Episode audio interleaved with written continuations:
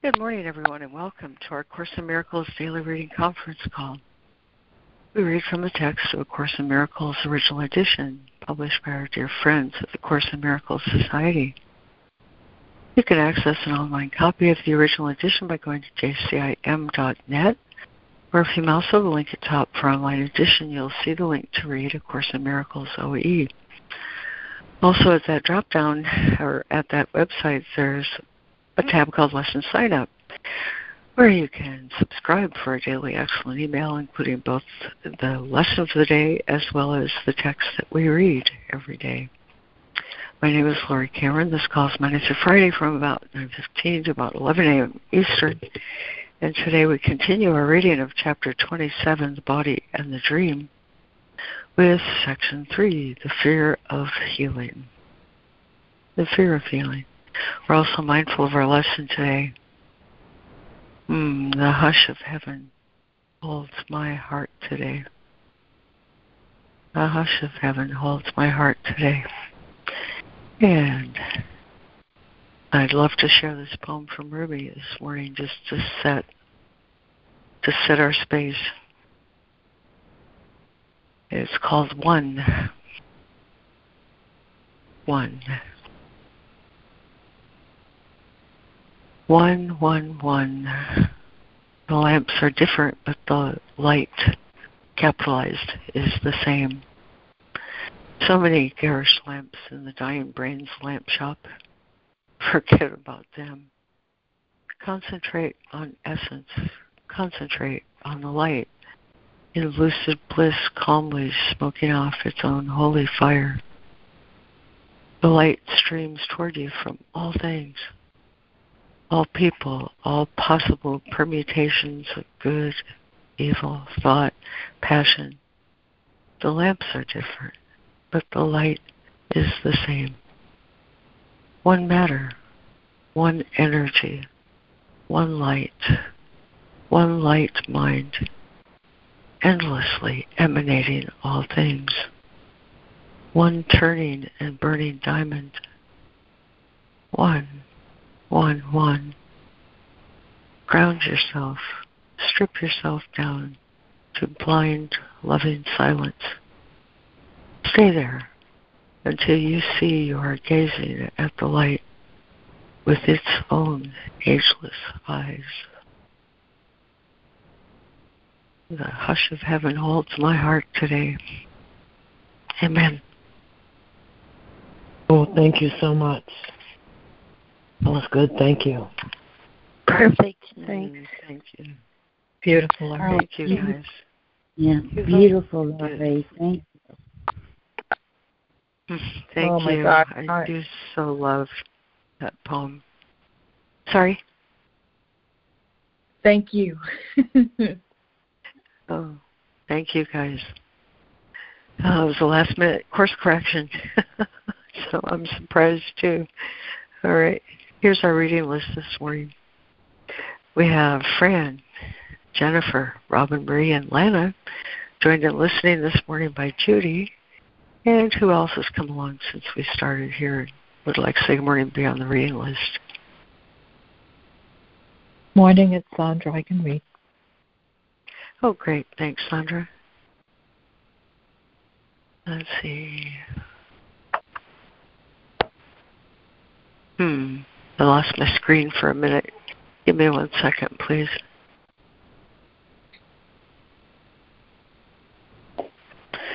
Just a teeny tiny little fix.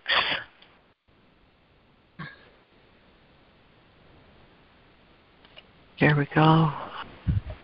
Okay. And that would be us. So let's go ahead and get underway. Thanks, everyone. Here we are again in chapter 27, The Body and the Dream, with section 3, The Fear of Healing, starting today with paragraph 13. Is healing frightening? To many, yes. For accusation is a bar to love, and damaged bodies are accusers. They stand firmly in the way of trust and peace, proclaiming the frail can have no trust and that the damaged have no grounds for peace. who has been injured by his brother and could love and trust him still, he has attacked and will attack again.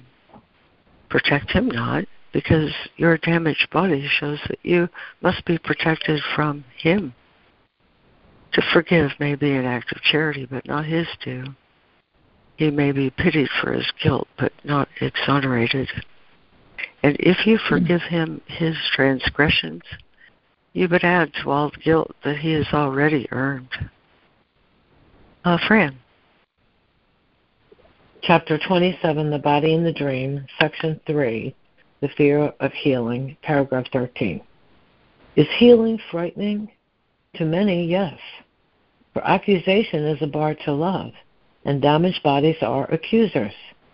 They stand firmly in the way of trust and peace, proclaiming that the frail can have no trust and that the damaged have no grounds for peace. Who has been injured by his brother and could love and trust him? Still, he has attacked and will attack again. Protect him not, because your damaged body shows that you must be protected from him. To forgive may be an act of charity, but not his due. He may be pitied for his guilt, but not exonerated. And if you forgive him his transgressions, you but add to all the guilt that he has really earned. 14. The unhealed cannot pardon, for they are the witnesses that pardon is unfair. They would retain the consequences of the guilt they overlook. Yet no one can forgive a sin which he believes is real.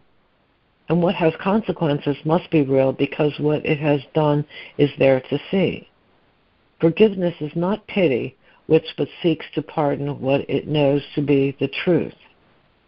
Good cannot be returned for evil, for forgiveness does not first establish sin and then forgive it. Who can say and mean, My brother, you have injured me, and yet because I am the better of the two, I pardon you my hurt. His pardon and your hurt cannot exist together.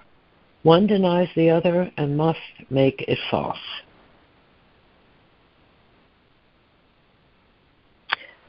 Thank you, Fran. Uh, let's see, and Jennifer.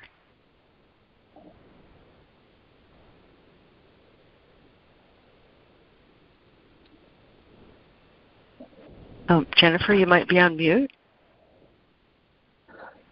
Okay, I wasn't, and I, I apologize for that, but I'll I'll continue. Forgive me, you guys. Fourteen. The unhealed cannot pardon, for they are the witnesses that pardon is unfair. They would retain the consequences of the guilt they overlook. Yet no one can forgive a sin which he believes is real. And what has consequences must be real because what it is, what it has done is there to see. Forgiveness is not pity, which but seeks to pardon what it knows to be the truth. Good cannot be returned for evil. but forgiveness does not first establish sin and then forgive it. Who could say and me, quote unquote, my brother, you have injured me, and yet because I am the better of the two, I pardon you my hurt, unquote. His pardon and your hurt cannot exist together. One denies the other and must make it false. 15. To witness sin and yet forgive it is a, a paradox which reason cannot see. For it maintains what has been, what has been done to you deserves no pardon. And by giving it, you grant your brother mercy, but retain the proof he is not really innocent. Hmm. The sixth name accusers they cannot forgive their brothers and themselves as well. For no one in whom true forgiveness reigns can suffer. He holds not the proof of sin before his brother's eyes, and thus he must have overlooked it and removed it from its own. Forgiveness cannot be for one and not the other. Who forgives is healed. And in his healing lies the proof that he is truly pardoned and retains no trace of condemnation that he still would hold against himself or any living thing.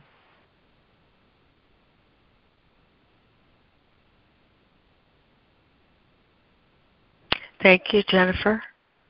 And Robin Marie.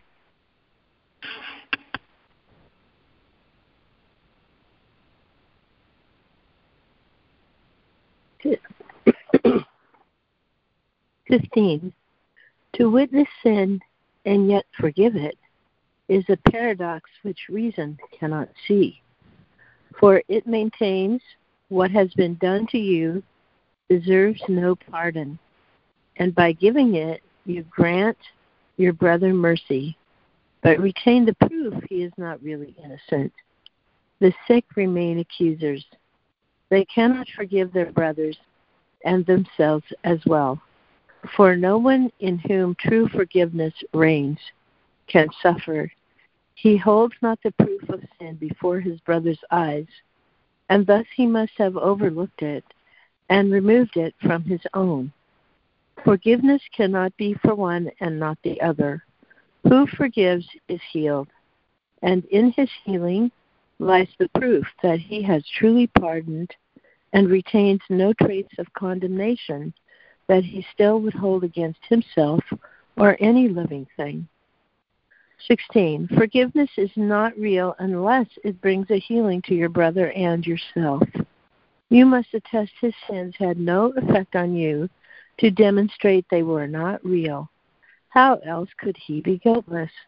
And how could his innocence be justified unless his sins have no effect to warrant guilt? Sins are beyond forgiveness just because they would entail effects which cannot be undone and overlooked entirely. In their undoing lies the proof that they were merely errors let yourself be healed, that you may be forgiving, offering salvation to your brother and yourself. A broken body shows the mind has not been healed. A miracle of healing proves that separation is without effect. What you would prove to him, you will believe. The power of witness comes from your belief, and everything you say or do or think but testifies to what you teach to him. Thank you, Robin Marie. And Lana. Okay, 16. Forgiveness is not real unless it brings a healing to your brother and yourself. You must attest his sins had no effect on you to demonstrate they were not real. How else could he be guiltless? And how could his innocence be justified unless his sins have no effect to warrant guilt? Sins are beyond forgiveness just because they would entail effects which cannot be undone and overlooked entire, entirely. In their undoing lies the proof that they were merely errors. Let your let yourself be healed, that you may be forgiving, offering salvation to your brother and yourself. A, a broken body shows the mind has not been healed. A miracle of healing proves that separation is without effect. What you would prove to him, you will believe. The power of witness comes from your belief. And everything you say or do or think but testifies to what you teach to him. Your body, uh, 17, your body can be means to teach that it has never suffered pain because of him. And in its healing, can it offer him mute testimony of his innocence? It is this testimony which can speak with power greater than a thousand tongues. For here is his forgiveness proved to him. A miracle can offer nothing less to him than it has given unto you.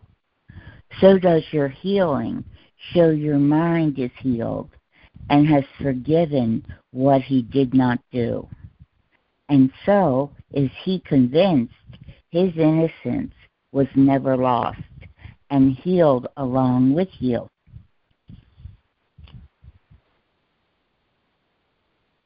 Thank you, Lana. And Sandra. 17.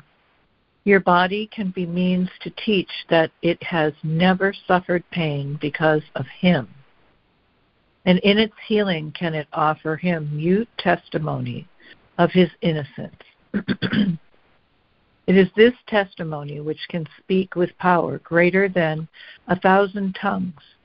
For here is His forgiveness proved to Him. a miracle can offer nothing less to him than it has given unto you.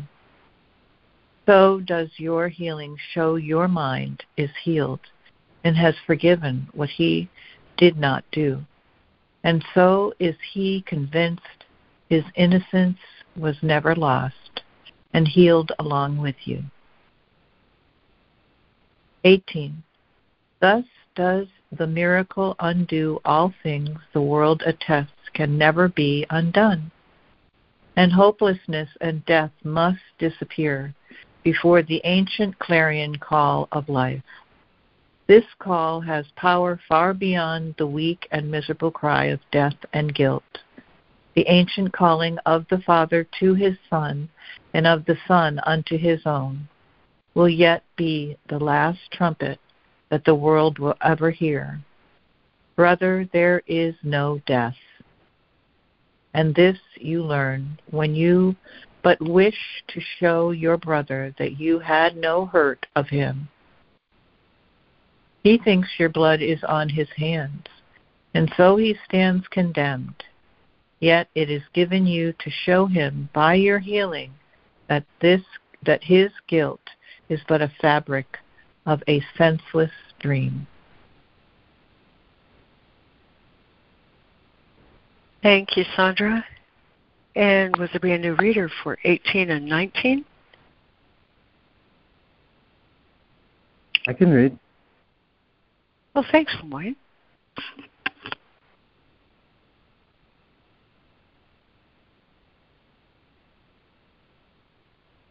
Okay.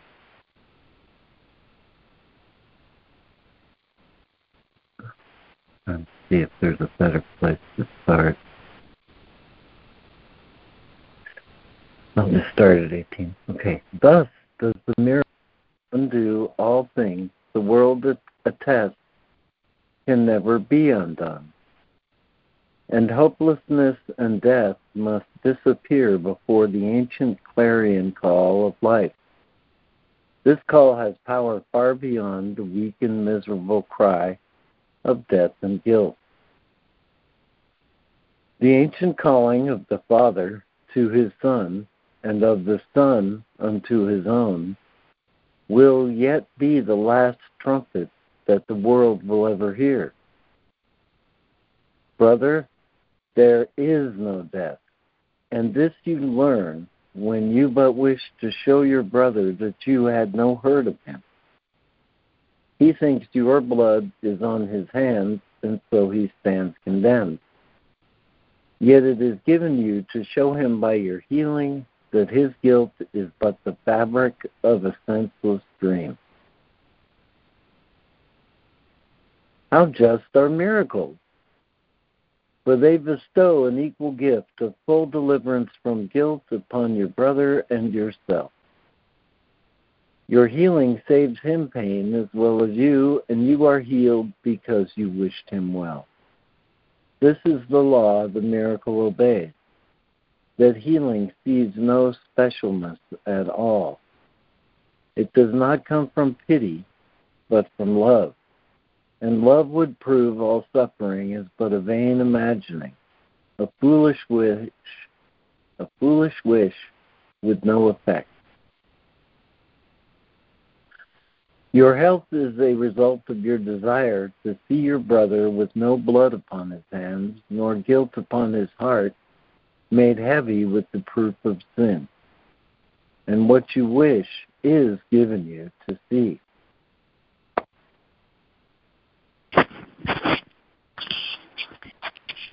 Thank you, Lemoyne. Uh, would there be another new reader for 19 and 20? Good morning, Laurie. It's Karen. I can do it. Oh, thanks, Karen. 19.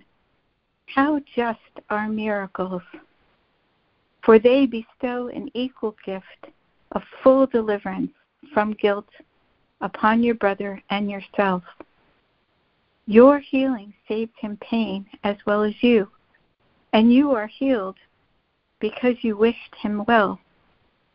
This is the law the miracle obeys. That healing sees no specialness at all. It does not come from pity, but from love. And love would prove all suffering is but a vain imagining, a foolish wish with no effects. Your health is a result of your desire to see your brother with no blood upon his hands, nor guilt upon his heart, made heavy with the proof of sin and what you wish is given you to see. 20.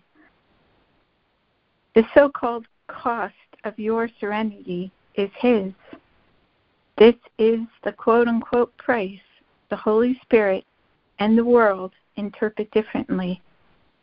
The world perceives it as a statement of the quote unquote fact that your salvation sacrifices His. The Holy Spirit knows your healing is the witness unto His and cannot be apart from His at all. As long as He consents to suffer, you will be unhealed. Yet you can show Him that His suffering is purposeless and wholly without cause. Show Him your healing, and He will consent no more to suffer for his innocence has been established in your sight and his. And laughter will replace your sighs, because God's Son remembered that he is God's Son. Oh boy. Thank you, Karen. And was there another new reader for 20 and 21?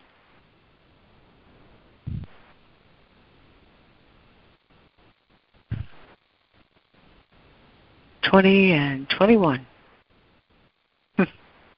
okay, back to you, Fran. 20. The quote unquote cost of your serenity is His. This is the quote unquote price the Holy Spirit and the world interpret differently. The world perceives it as a statement of the quote unquote fact that your salvation sacrifices His. The Holy Spirit knows your healing is the witness unto His and cannot be apart from His at all. As long as He consents to suffer, you will be unhealed. Yet you can show Him that His suffering is purposeless and wholly without cause. Show Him your healing, and He will consent no more to suffer. For His innocence has been established in your sight and His and laughter will replace your sighs because God's Son remembered that He is God's Son. 21. Who then fears healing? Only those to whom their brother's sacrifice and pain are seen to represent their own serenity. Their helplessness and weakness represents the grounds on which they justify his pain. The constant sting of guilt he suffers serves to prove that he is slave, but they are free. The constant pain they suffer demonstrates that they are free because they hold him bound. And sickness is desired to prevent a shift of balance in the sacrifice. How could the Holy Spirit be deterred an instant, even less, to reason with an argument for sickness such as this? And need your healing be delayed because you pause to listen to insanity? Mm-hmm.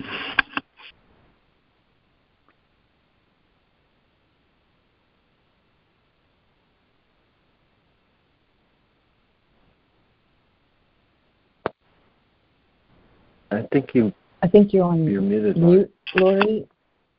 And I'm just going to continue. 21. This is Jennifer. Who then fears healing? Only those to whom the brother's sacrifice and pain are seen to represent their own serenity. Their helplessness and weakness represent the ground on which they justify his pain. The constant sting of guilt he suffers serves to prove that he is slave, but they are free. The constant pain they suffer demonstrates that they are free because they hold him bound. And sickness is desired to prevent a shift of balance in the sacrifice. How could the Holy Spirit be deterred an instant, even less, to reason with an argument for sickness such as this? And need your healing be delayed because you pause to listen to insanity? 22. Correction is not your function. It belongs to capital, one who knows of fairness, not of guilt. If you assume correction's role, you lose the function of forgiveness. No one can forgive until he learns correction is but to forgive and never to accuse.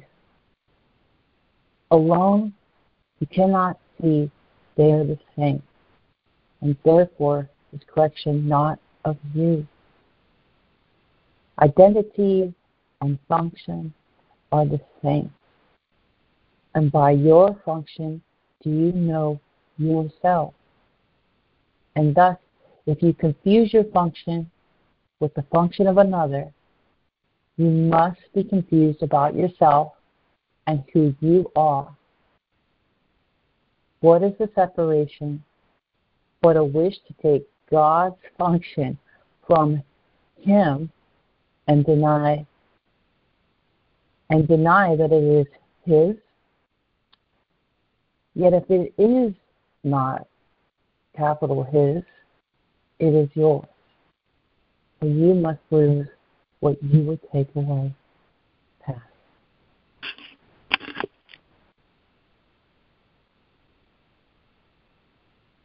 Thank you, Jennifer. And Robin Marie.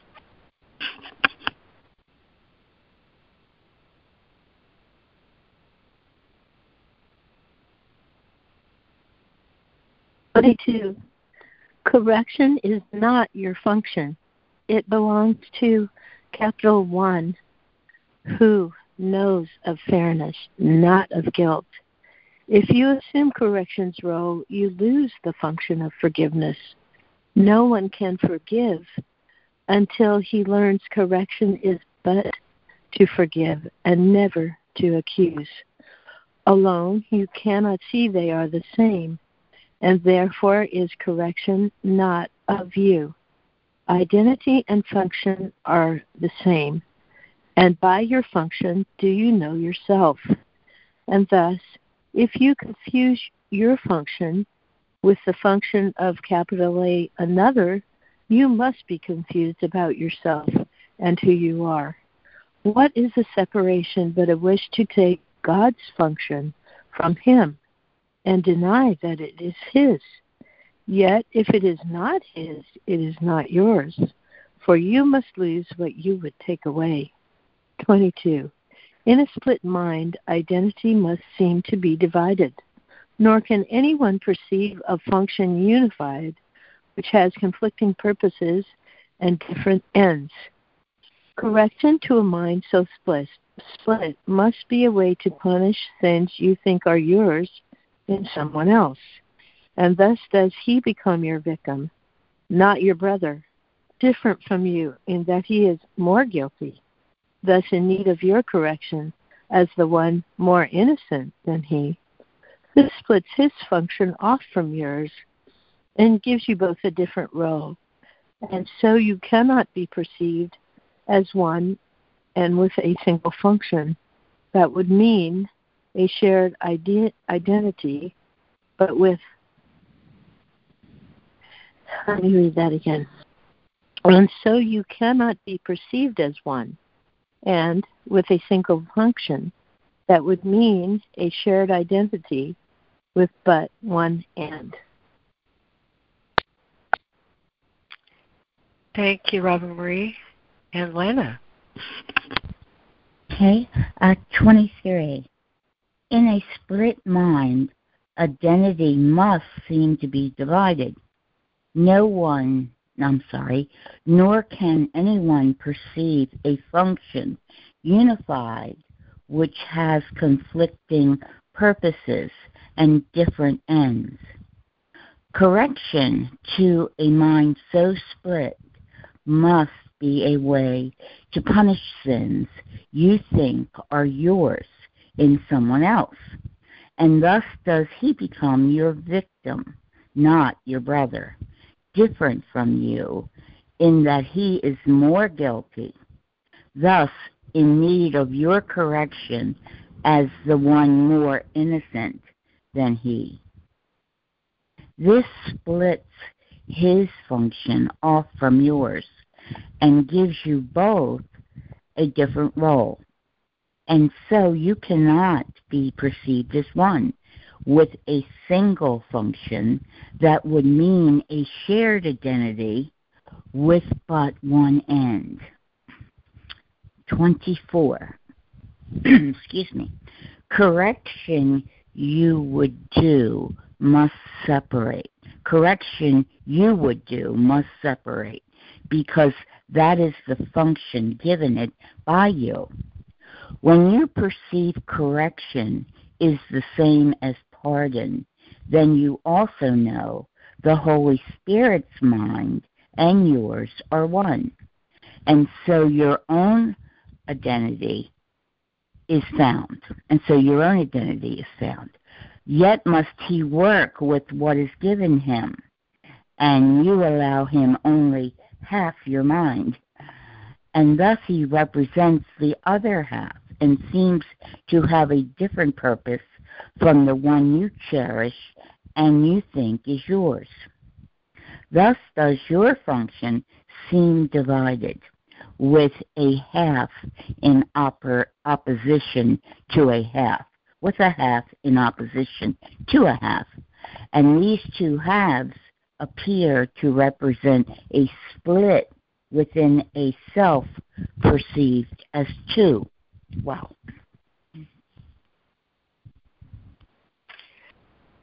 Thank you, Lana. Oh, let's see. And Sandra. 24. Correction you would do must separate because that is the function given it by you. When you perceive correction is the same as pardon, then you also know the Holy Spirit's mind and yours are one. And so your own identity is found. Yet must he work with what is given him. Those are capital H's. And you allow him, capital H, only half your mind. And thus he, capital H, represents the other half and seems to have a different purpose from the one you cherish and you think is yours.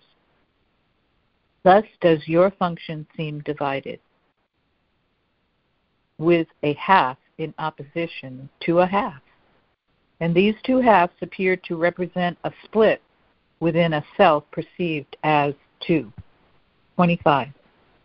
Consider how this self perception must extend, and do not overlook the fact that every thought extends because that is its purpose, being what it really is.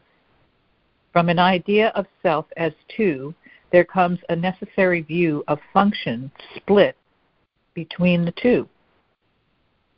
And what you would correct is only half the error, which you think is all of it. Your brother's sins become the central target for correction, lest your errors and his own be seen as one. Yours are mistakes, but his are sins, and not the same as yours. His merit punishment, while yours, in fairness, should be overlooked.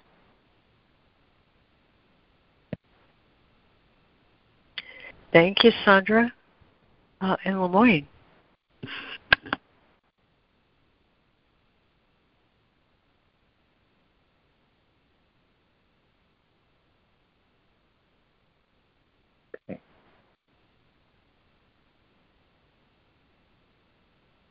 Consider how this self perception must extend, and do not overlook the fact that every thought extends because that is its purpose, being what it really is.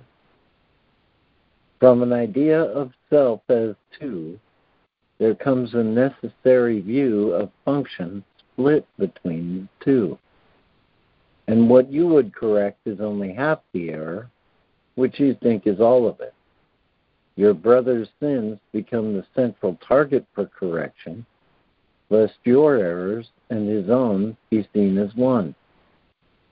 Yours are mistakes, but his are sins and not the same as yours. His merit punishment, while yours in fairness should be overlooked.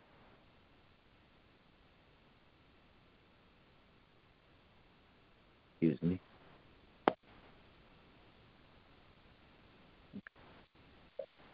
In this interpretation of correction, your own mistake you will not even see. The focus of correction has been placed outside yourself on one who cannot be a part of you while this perception lasts. What is condemned can never be returned to its accuser who hated it and hates it still. This is your brother, focus of your hate unworthy to be part of you, and thus outside yourself, the other half which is denied. And only what is left without his presence is perceived as all of you. To this remaining half, the Holy Spirit must represent the other half until you recognize it is the other half. And this he does by giving both of you a function that is one, not different. Thank you, Lemoyne. And Karen. 26. In this interpretation of correction, your own mistakes will not even you will not even see. The focus of correction has been placed outside yourself on one who cannot be a part of you while this perception lasts. What is condemned can never be returned to its accuser, who hated it and hates it still. This is your brother, focus of your hate, unworthy to be part of you, and thus outside yourself, the other half which is denied. And only what is left without his presence is perceived as all of you. To this remaining half, the Holy Spirit must represent the other half until you recognize it is the other half. And this he does by giving both of you a function that is one, not different. 27. Correction is the, fun- is the function given both but neither one alone. And when it is fulfilled as shared, it must correct mistakes in both of you. It cannot leave mistakes in one unhealed and set the other free. That is divided purpose, which cannot be shared, and so it cannot be the function which the Holy Spirit sees as His. And you can rest assured that he will not fulfill a function he cannot understand and recognize as his. For only thus can he keep yours preserved intact, despite your separate views of what your function is. If he upheld divided function, you were lost indeed. His inability to see his goal divided and distinct for each of you preserves yourself from being made aware of any function other than its own. And thus is healing given both of you.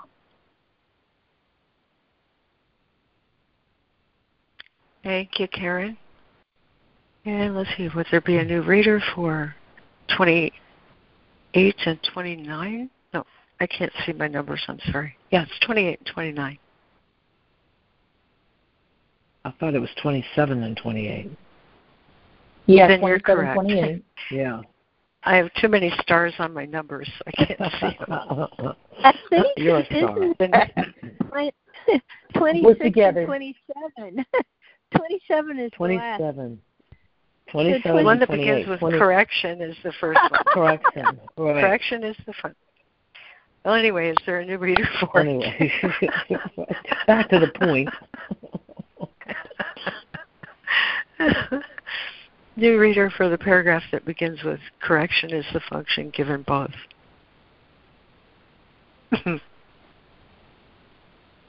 All right, Fran, your privilege. Correction is the function given both, but neither one alone.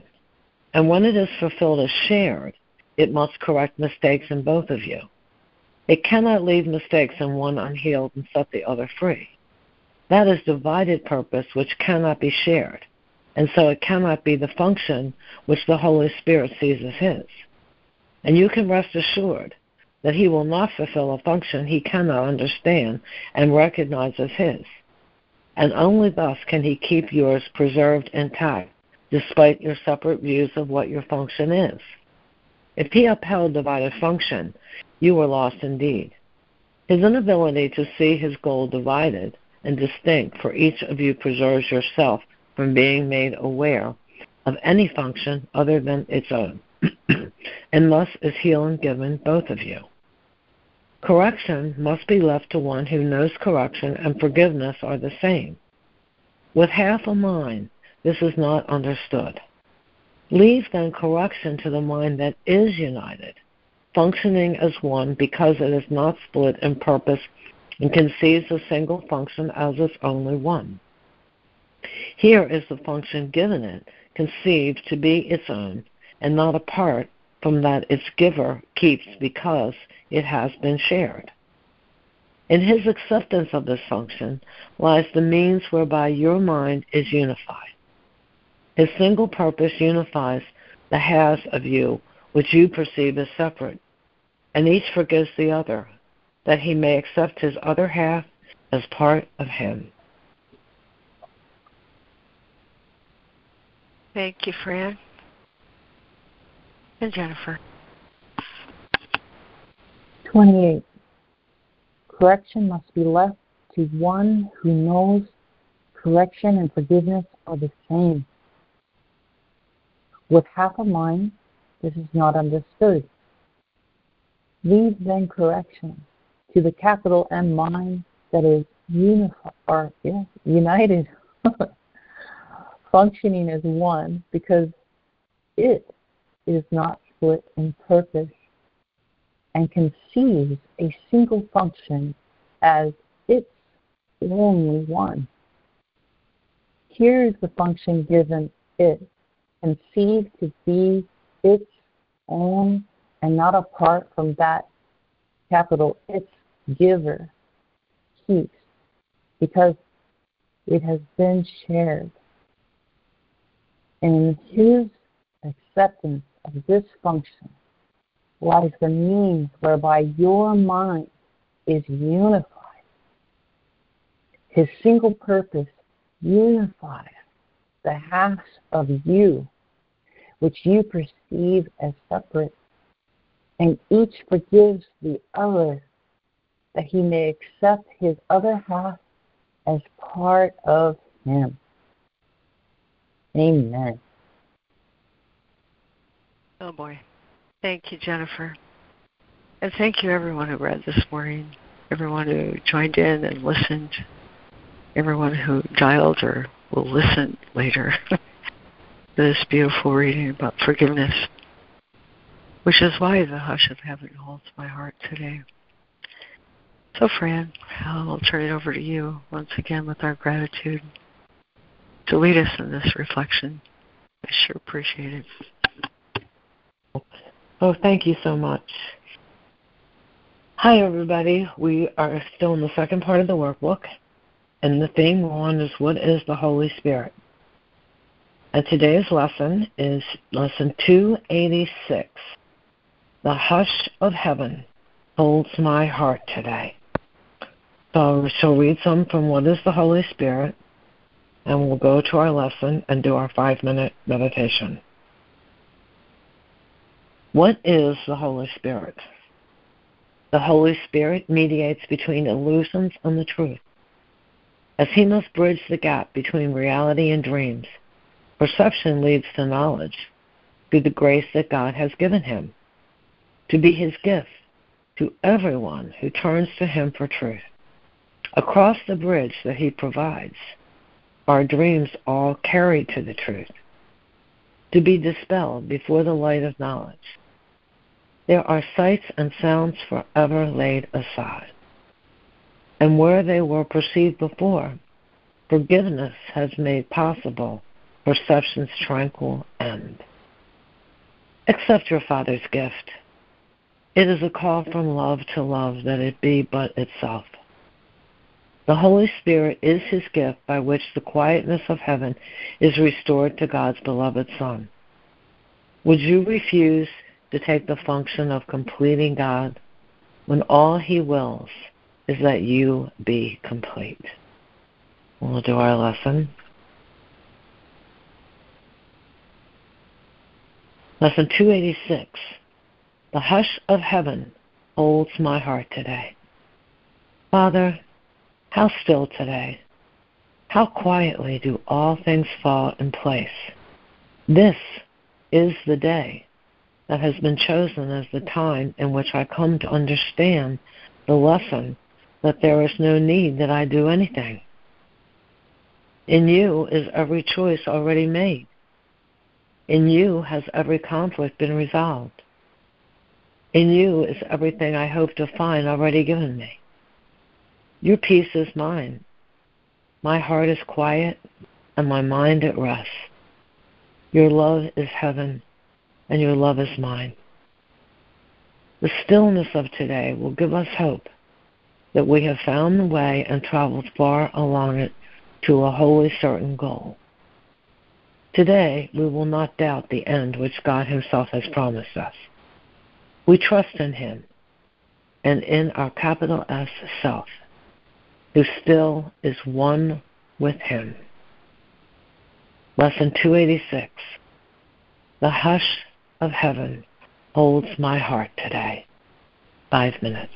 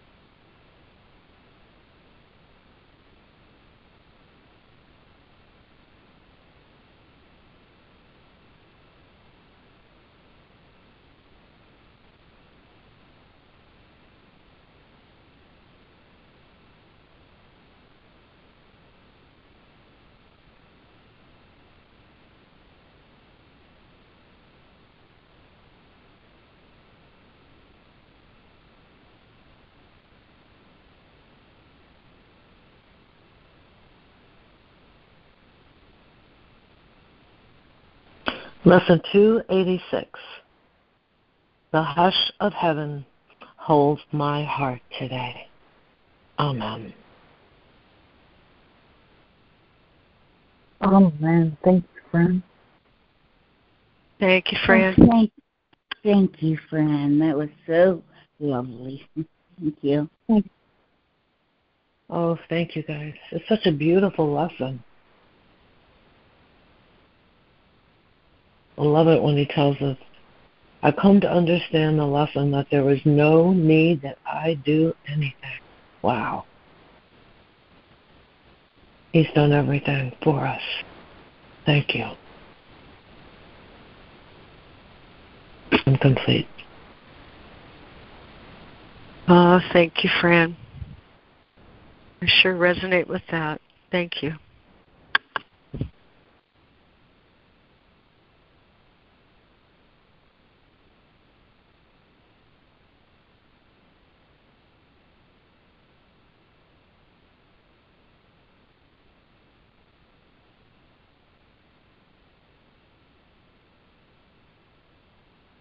Good morning, everyone. That was a beautiful love lesson. You know, just the words, the hush of heaven, oh, sings to me. And the reading today, you know, in um, for me, all that explaining, all these paragraphs explaining about, um, you know, seeing my brother, you know, separate as myself as a sinner, and um, and all the um, gymnastics of language that Jesus seems to have to go through. And all I have to do um, is go back to, I don't remember which miracle principle Lana, honey, is. you're distorted for Mindy. I can't hear you well. Can I'm you do sorry. something? Okay. Thanks. Let me pull back a little. Okay, um, and all and all that, excuse me, explaining can be summed up summed up um, with that one miracle principle that miracles are shared between brothers. Um, he boils it down, and and I remember when I first do, started doing the course, um, and I read through uh, the 50 or 50 whatever miracle principles, and so many of them seemed like Greek to me. You know, I in the beginning they don't make much sense, but then after a while of practicing the course, um, you'll stop back in and read over them again, and and they all make perfect sense. You know, once uh, divine logic enters our mind, um, and we put aside egoic logic. But um, this reading today also reminds me that I really have to remember um, that who I am is a is a shared identity, you know, and it brings the golden rule into such bring such clarity to the golden rule, you know, do unto others as you would have them do unto you, because in truth they are us. We're all sharing in the one mind in Christ consciousness. Um, the Christ in all of us is one. And once we get through all the body's eyes and those appearances and um, everything we judged about the body and and confusing our bodies with the truth of who we are as a, as a shared identity, then everything makes sense. You know, of course I would do unto my brother as I would have him do unto me, because it just makes no sense not to do it.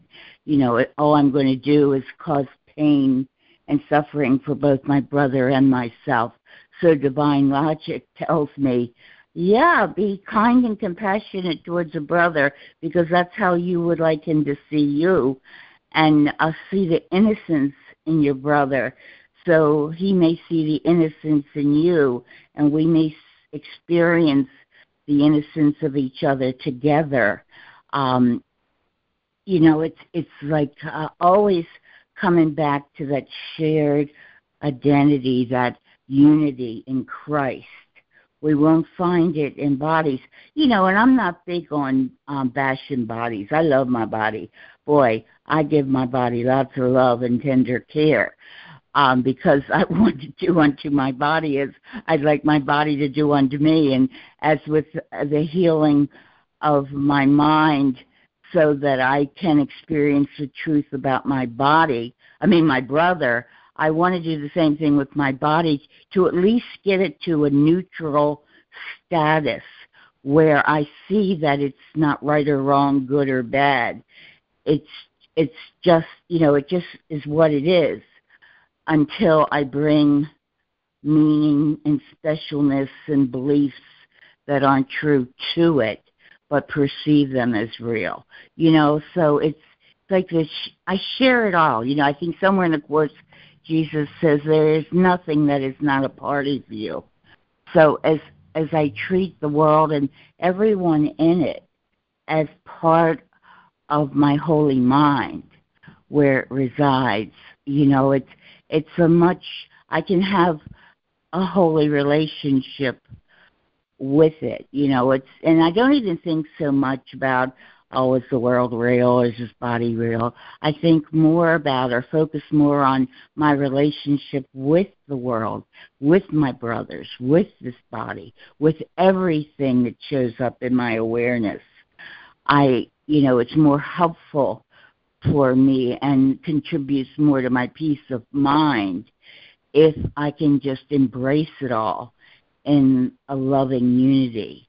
Um, you know, I, I, I believe anything touched by love becomes love or becomes a reflection of love's reality. And that's a much better experience as long as I seem to be within this world, within this body, walking around, you know, just like Jesus did. You know, he just walked around in his body.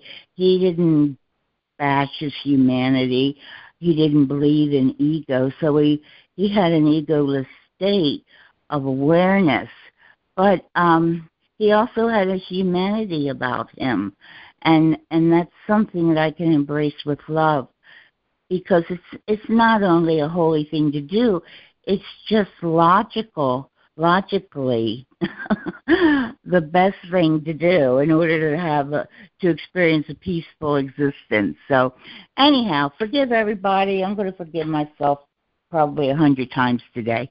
So I'm complete. Thank you. That was great. Thank you so much.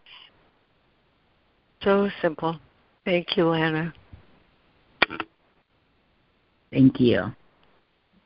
Thank you, Lana. Thank you for um, integrating the teaching so well that you can explain it.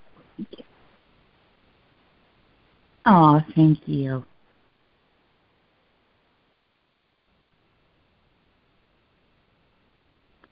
Thank you, thank you, thank you, Lana, and everyone on this call.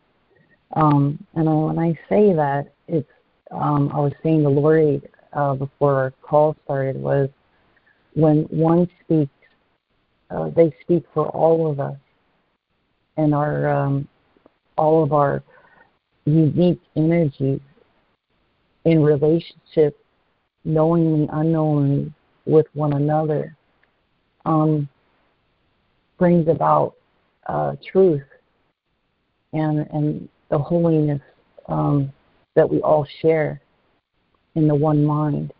Um, I'm going to speak for the for, for all of us. Um, my mind is, connected to all of yours.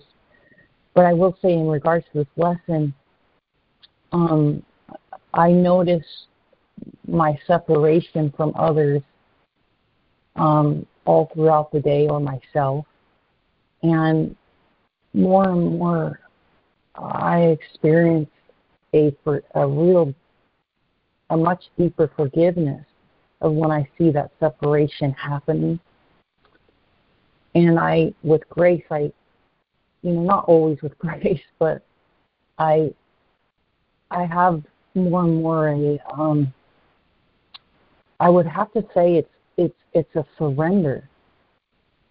The correction, a full a full surrender, a complete surrender, then heals me and heals you, whether you're in front of me or on the other side of the planet.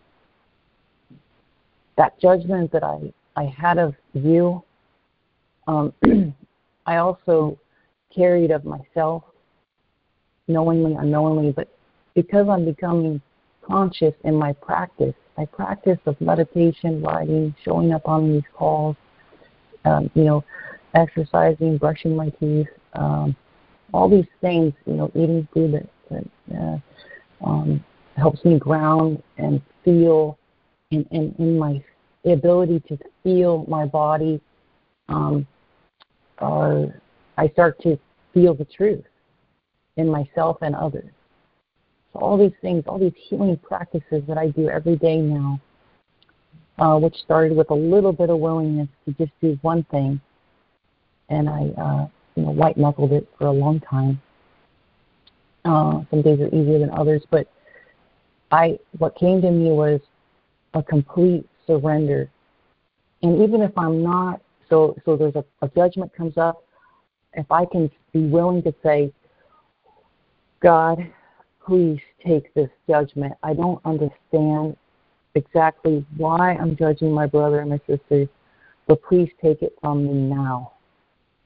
And even if I'm still feeling the sting of the judgment, if I have to repeat that to myself 300 times today, then that's what it takes. And that will that will bring me at some point to a full correction for myself and for you and anybody that I've had that judgment towards. Thank you, I pass. I love you all. Thank you, Jennifer. Thanks, Jennifer. Thank you, Oh, Jennifer. Thank, Thank you, you, Jennifer. Thank you, Jennifer. Thank you, Lana. I wonder where Rob is if she's going to share before she has to go to work. Thank you. Oh, thank you, Judy.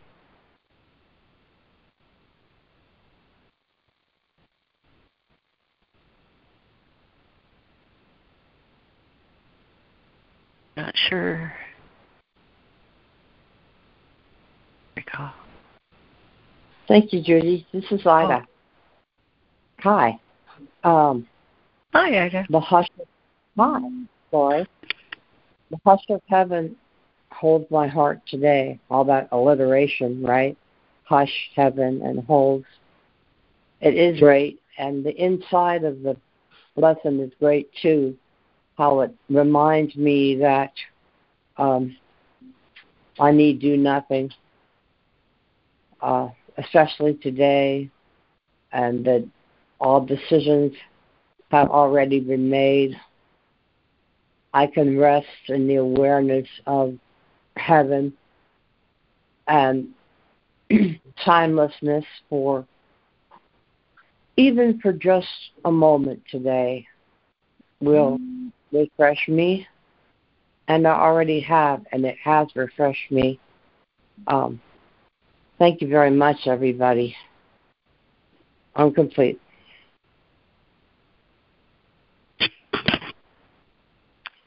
Oh, I'm glad to hear that, Ida. Thank you. Oh, thank Yeah, you, Ida. Thank you, Ida. Good to hear your voice. Such a beautiful lesson today. Thank you, Fran.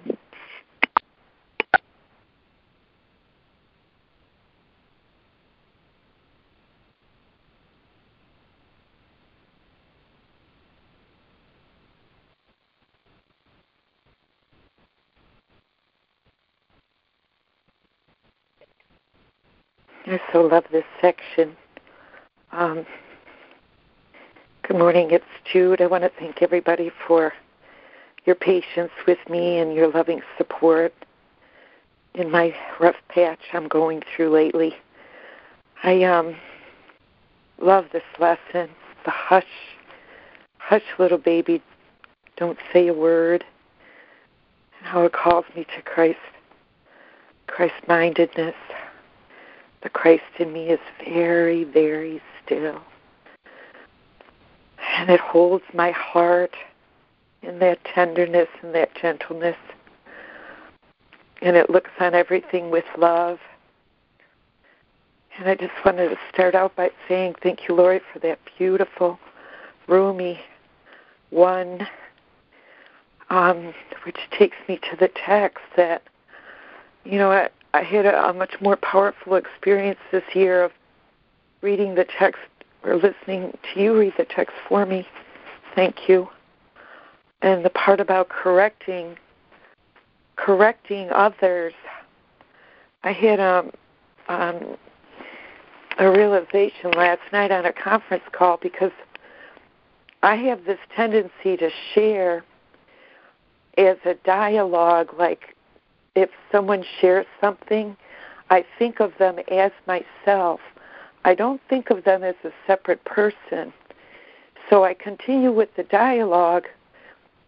Like if they say they're thinking something and I'm questioning them, it's not that I'm questioning the other person, I'm questioning the way that thinking would be in me.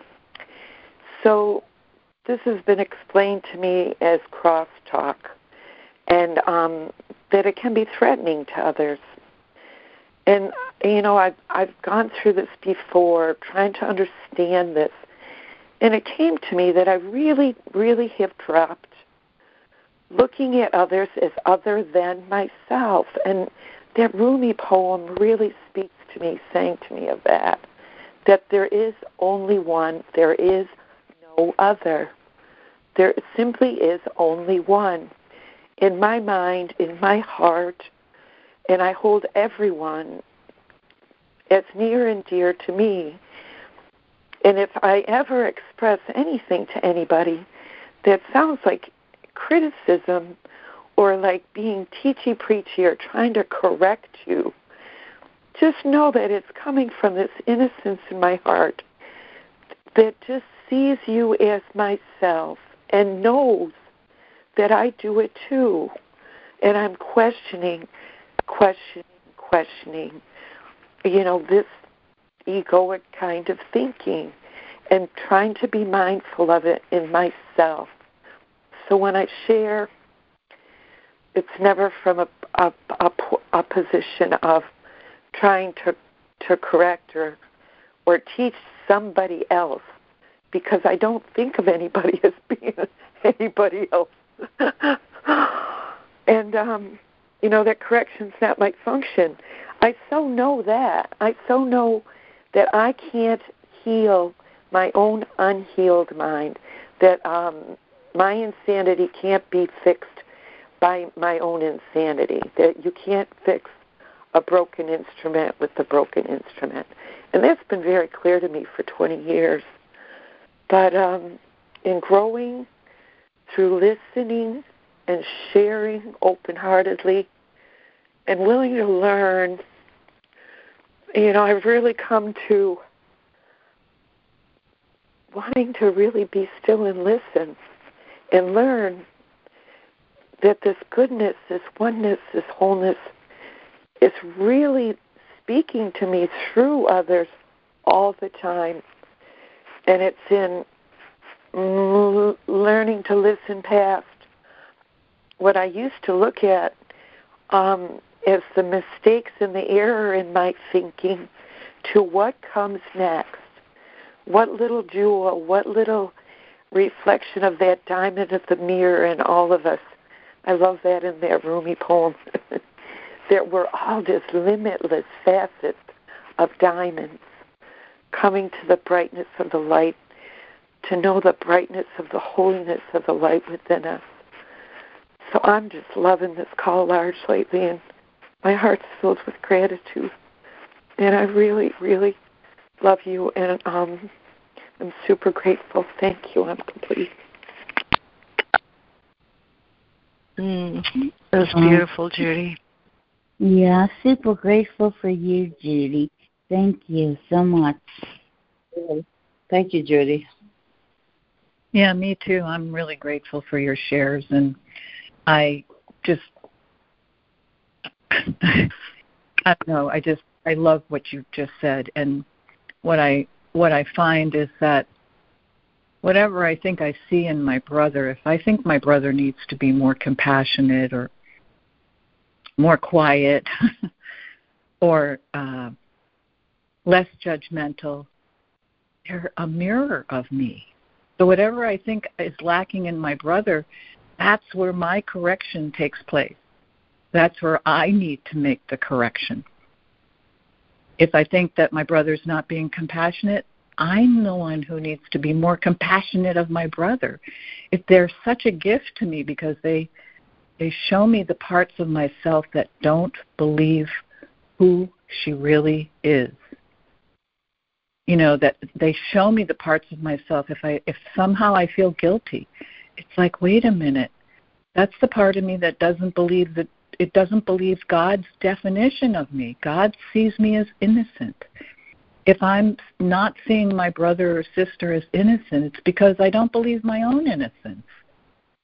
So whatever I'm seeing in my brother and sister is is the gift of what I need to integrate into myself. I need to be more compassionate. I need to be to listen more and not jump in to try to fix. I can so relate to what you just said, Judy, because I do the same thing. And it's it, it's why do I want to fix? Because I love. I don't, you know, I can see the error, but it's not my job. Not my job to fix anything because when I think I'm fixing, I'm playing God because I don't know I, you know, I don't know what needs to be fixed and what doesn't need to be fixed. I only know how to apply this to myself. So whatever I'm seeing in my brother is is is really what's going on in me. And I'm grateful to them for showing me what's going on in me and it's and I, I don't know for me the first place i go with forgiveness is myself because i have to forgive myself for the way i'm perceiving my brother and yet it's a gift. Whatever I'm perceiving in my brother is what I need to correct in myself. I'm complete. Oh, that's so true, Sandra. Thank you. Yes, excellent, Sandra. Thank and you, Sandra. You reminded me of one thing I wanted to say was um, as I see my brother, I see myself, and you know that the practice is to to see only through the eyes of vision for me that I don't see any error at all. That's the aim. That's the purpose to restore my mind to complete the completion and wholeness of the, our holiness, our oneness, and not to see any errors or mistakes at all. That's the way Christ sees us as perfect. He sees us as perfect spirit and um, innocence itself, as one whole, complete thing. And so that I loved your share. Thank you.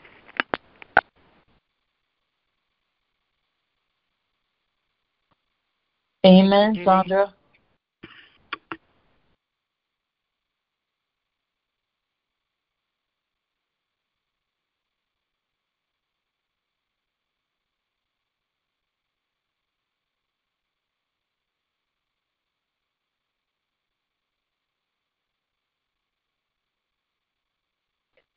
There's a saying in um, AA if you're pointing fingers, you've got three pointing back at you. and that was something I learned in 2002. so this is really um it's a daily practice because we're so entrenched in in um looking outside of ourselves and judging things as outside of us and not totally within our minds you know that it's it's um, just a it's a it's a bad mental habit. That's all it is. But we're not doing anything wrong. We're just learning to undo it. Thank you.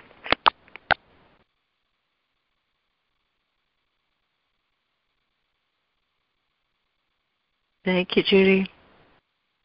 Uh, thank you, Judy.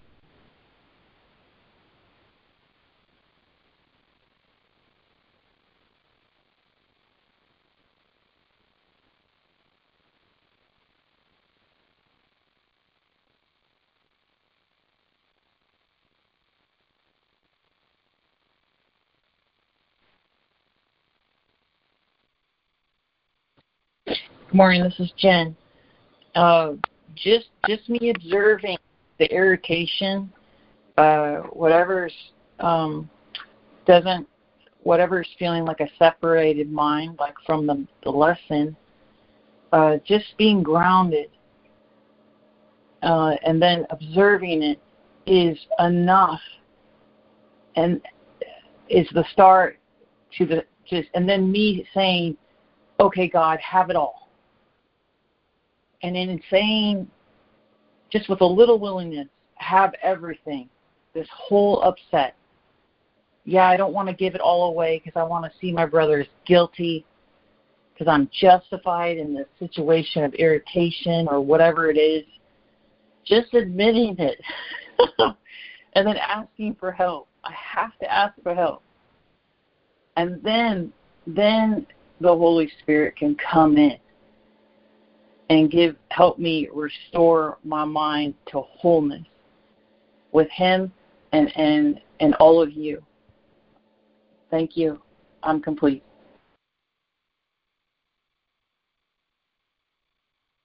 Thank you, Jennifer. Thank you, Jennifer.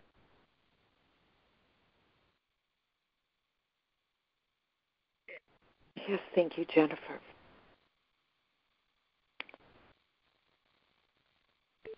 Just noticing in paragraph 20, and I've got it underlined in red with a heart next to it, the quote, cost, unquote, of your serenity is his. That if I'm allowing something outside of me to affect me when it's all effect. And this is something we read about in the text yesterday. We're returning effect to cause, that our minds are one with our source. And in our constant changeless state, we are peace itself. So the cost of my serenity by allowing anything in the world, including Judy and her body, upset my peace, the, world, the world's going to pay the price for it too. And this is what I call Jude being environmental pollution. and this is what saves the world from Jude. You know, I mean, this is when Jude's salvation happens you know, the world is saved from Jude. This is how I, I laughing, laughingly look upon it. But um, and then in um, paragraph 23, where it says, "In a split mind, identity must seem to be divided," and this whole idea of division into the many, into the diversity, is, you know, all effect of the split and separate mind that's the projection. That's the great projection. Where there is one, now there is many. Now there are changes. Now there's interbeingness. Instead of one being the one light, like that beautiful Rumi poem, that we share one light, one heart, one mind. And I think that lesson, meditation, contemplation, this morning, the hush of heaven, you know, in the stillness of my heart, where we truly can experience that that place that's beyond words, beyond the mind, beyond the body, and um, you know that to, to even think that correction in any of it needs to be made is to have a split mind, to see that anything that's wrong with anything, that anything is out of place or anything should be changed or different or other than the way it is. That whole other than. There's only one. There is no two. It's there's not two. It's simply one. The holiness looking through that that kind of Christ you know, there's so many words in it and and describing something that's indescribable. So I'll go back to being still now. What a great reading. Thank you. Correction must be left to the capital one. Capital who knows. Correction and forgiveness are the same. With half a mind, it's not understood. Leave correction to the capital mind that is united in one, functioning as one. One emotion, one purpose. Amen. I'm complete. Thank you, Judy. Thanks, Jude. This is Sandra, and this Thank could you, be Judy. considered. Sometimes I think that change does need to be made, but it's not. It's not because whatever is isn't perfect. It's because I'm not fully integrated, and I need to set a boundary. Um, and I set that boundary not. It's for me because I'm not fully integrated yet. I haven't reached um, the atonement yet. And so I don't need to allow somebody to beat me up, either physically or emotionally, because because I need to forgive 70 times 70. Sometimes I need to just make a change, but I don't have to make it in anger or resentment or rage. I can make it in love. Love love, sorry.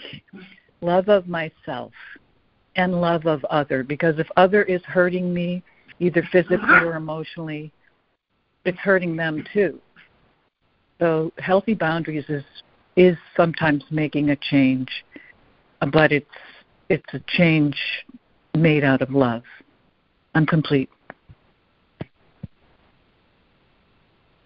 Hmm. Thank you, Sandra.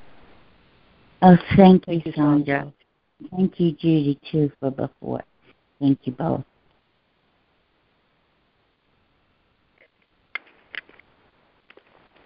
Thank you, Sandra. Oh, good morning, everyone. Uh, this is Laurie.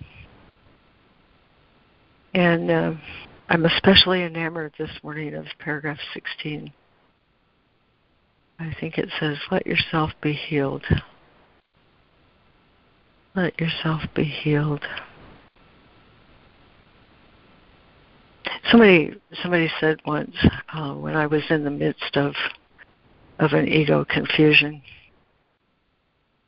they made the um, the simple observation that if I'm seeing ego, I'm seeing with my ego. But if I'm seeing truth, I'm seeing with my right mind. Or God is the light in which I see, or God is the strength in which I trust, or God is the love in which I forgive. And all I could do was say to my mind, wait now, wait now, wait now, wait now. What what's going on with me? I'm seeing ego, I'm seeing with my ego, but I didn't feel like that. I felt like I was trying to be helpful. Um, and that's where he cautions us today. Um, to be helpful is not to correct my brother. Um, to be helpful is to ask for a miracle. The miracle of forgiveness to light my mind that will restore my mind to peace. Forgiveness is for my mind, he says. I don't know how many times after that I had to go back and reread the definition of what is forgiveness. I think I've said before, I tried to keep a journal of all the definitions of forgiveness because it seemed there were so many that I was uh, confused about. Until it finally dawned, uh, I think, I'm going to say finally because I hope that's true. Um, it finally dawned that forgiveness is something that's done for me in response to my willingness to release an error in my mind.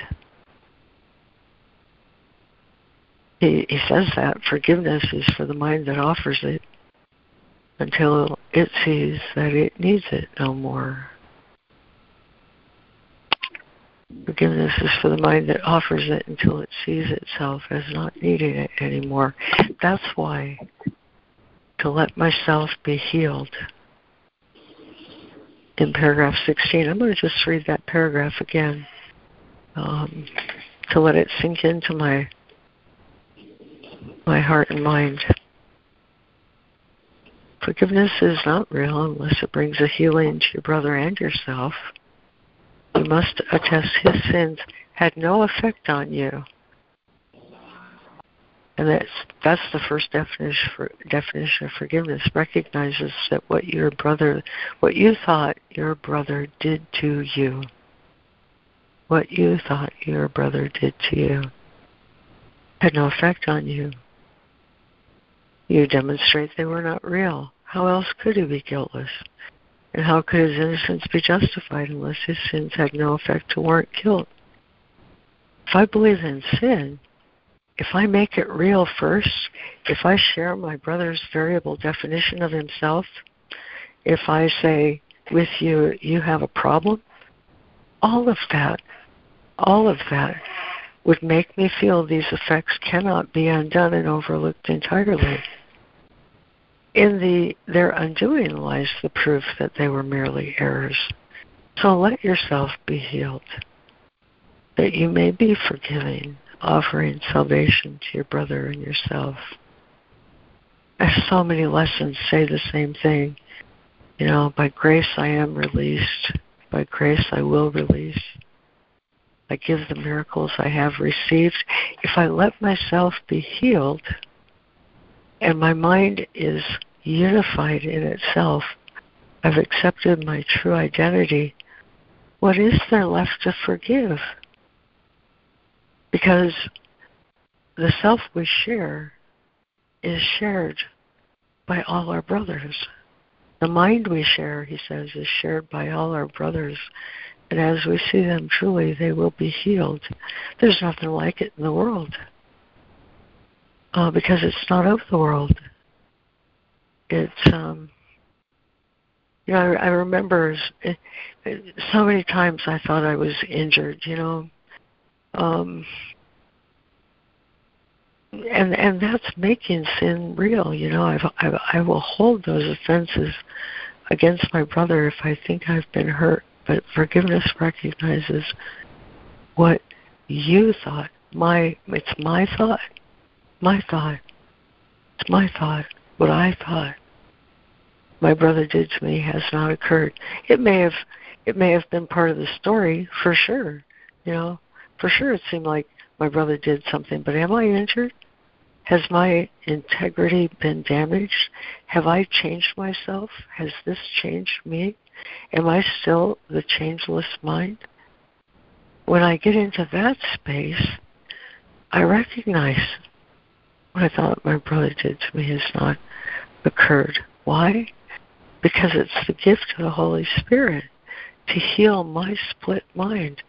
If I see with ego, if I'm seeing ego, I'm seeing with my ego. It's the split in my mind. And so many lessons. You know, one of my favorite favorite lessons for correction is this one, of course, but there's another one that I love just as much. It's lesson 93 Light and joy and peace abide in me. Light and joy and peace abide in me. And then he goes on to say, Here you are. This is you. Light and joy and peace abide in you because God put them there. Here you are. This is you. If I get confused about myself, I'm going to be confused about everything and everybody. I'll see myself as separate. The first lesson about separation, he says in the Course of Love, is the world does not keep you separate. You keep yourself separate from the world. I do that with my mind. That's why, oh my goodness, guilt and guiltlessness in chapter 14 is so marvelous. Circle of atonement is without end. Stand with me as teachers of peace. Teach all your brothers. Call them to join with us. I didn't know what would make me happy. I really didn't. I thought a whole bunch of different things make me happy. But what makes me happy is to realize that the mind we share is shared by all our brothers, and as we see them truly, they will be healed. That's the only thing in the world that makes me happy. Um, that's the definition of a miracle. That's why forgiveness and miracles are hand in glove to each other. When I allow forgiveness to release my mind from this split, this split in my mind that, that defines good and bad, hard and soft, evil and heaven, heaven and hell. This all this split is in my mind. And when I let my mind be healed, it's exactly like he says in paragraph 16. Then you may be forgiven. Forgiving, forgiveness is something done for me. Lena, you don't know how happy I was to hear that repeated. I, I said it years ago, and, and there was disagreement about that. And I'm so relieved to know that this experience of forgiveness is something that is done for me in response to my willingness to let my errors go.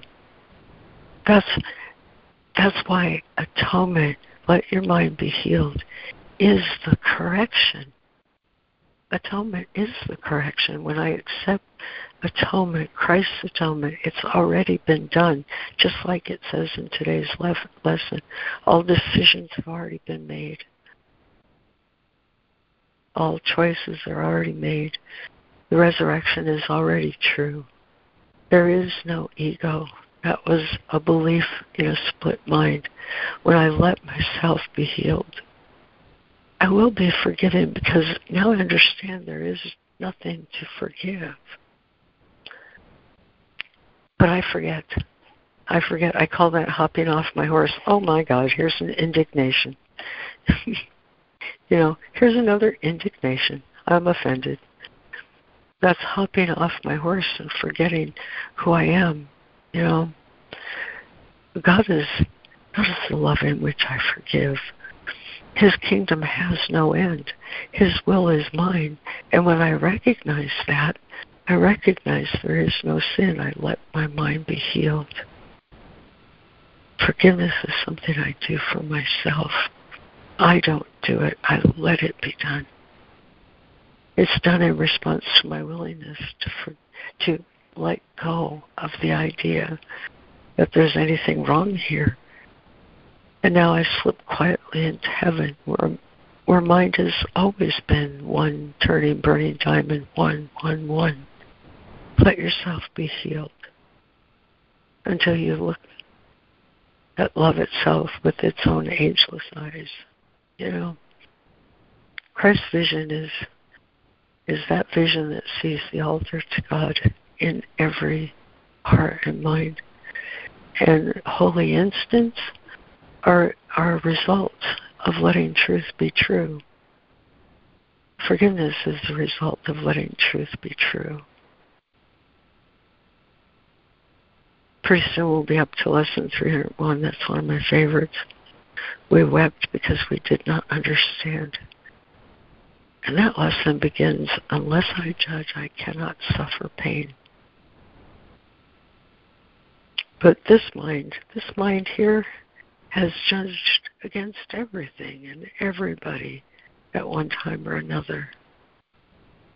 But every miracle is a release is a release from my judgment that I held first against myself and then against my brother. Let yourself be healed that you may be forgiving. How many times, how many different ways, how many different approaches does he take to this just one lesson? Forgiveness is a gift I give myself by allowing Holy Spirit to correct my mind. I'll make that mistake. He knows I will. But have I changed anything in creation? No. Has anyone been hurt? No. The Holy Spirit guarantees guarantees sinlessness, peace in heaven for this mind we share.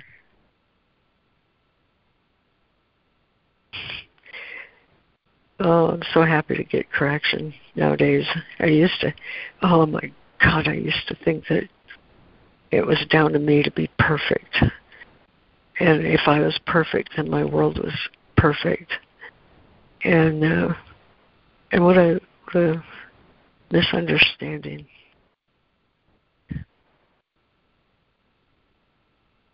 We all have it, um, and the release is the same for all of us. Uh, let my mind be corrected. Let my mind be healed. Father, heal my mind because I've been sick.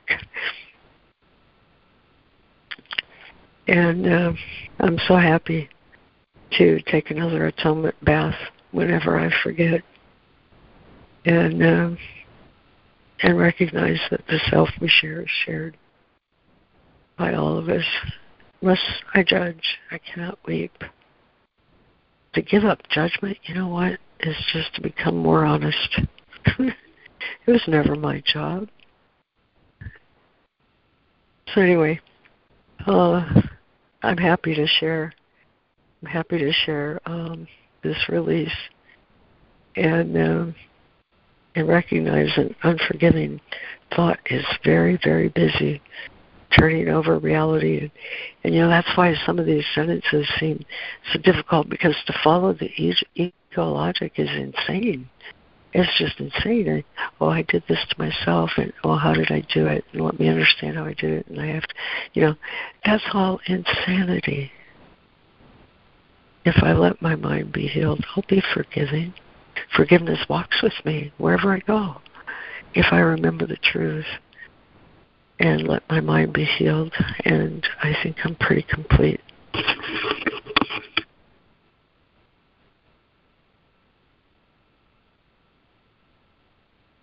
Thank you so much, Joy. That was great. Thank you. Thank you. Yes, it sure was. You know, this is Lana. I just uh, briefly, because I, I need to go. But um one time, Jesus, I asked, Jesus told me one time that the kindest thing I can do for a brother is to heal my mind. And you know, it. it I mean, it's not earth shattering or anything, but you know, when I look at that idea, that is the kindest thing I can do for my brother because with a healed mind, I'll see the truth of him. You know, I'll see the Christ in him. I won't be judging him or myself, you know. Um, it's just a peaceful place to go. It's the kindest thing I can do for the world or for this body. The one, you know, the one thing I can always choose to do um, is to ask for my mind to be healed, to choose forgiveness and return to sanity. so, anyhow, I love you guys. Have a beautiful day. And um, I guess I'll see you all on Monday. Love you. Thank you for listening. No, love you. Love you too, Lana. Thank you so much for Bye, to share with us. Oh, I Thank love you, it. Lana. Okay. Thank you, guys. Bye bye. Thank you, Lana. Good morning, Bye-bye. Karen. I would love to uh, Oh, hi, Karen. just um, share a few things. Uh, I am so beat up. I have been so beat up by attacks, physical, constant attacks, you know, and I've really been trying to implement the course. I mean, I love my sister so much. She's she's been my best friend most of my life. But for some reason, she is hating me and attacking me, and it's just been so relentless with these text messages for weeks now.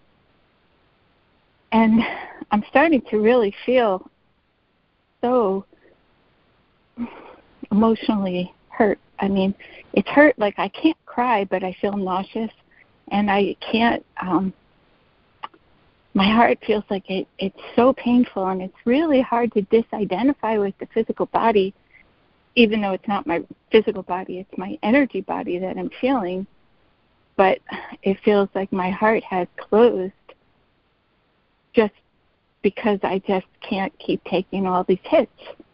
And you know of course you guys don't need to know the stories and don't care about the stories. And you know but my mother is in rehab with the pneumonia and this big wound and all of this could have been avoided if my sister would have gone along with the idea that my mother moved to California last March but where we are right now it's just so bizarre to me it's like it's like a lack of communication that I just can't even I can't even fathom it I can't even fathom where we are.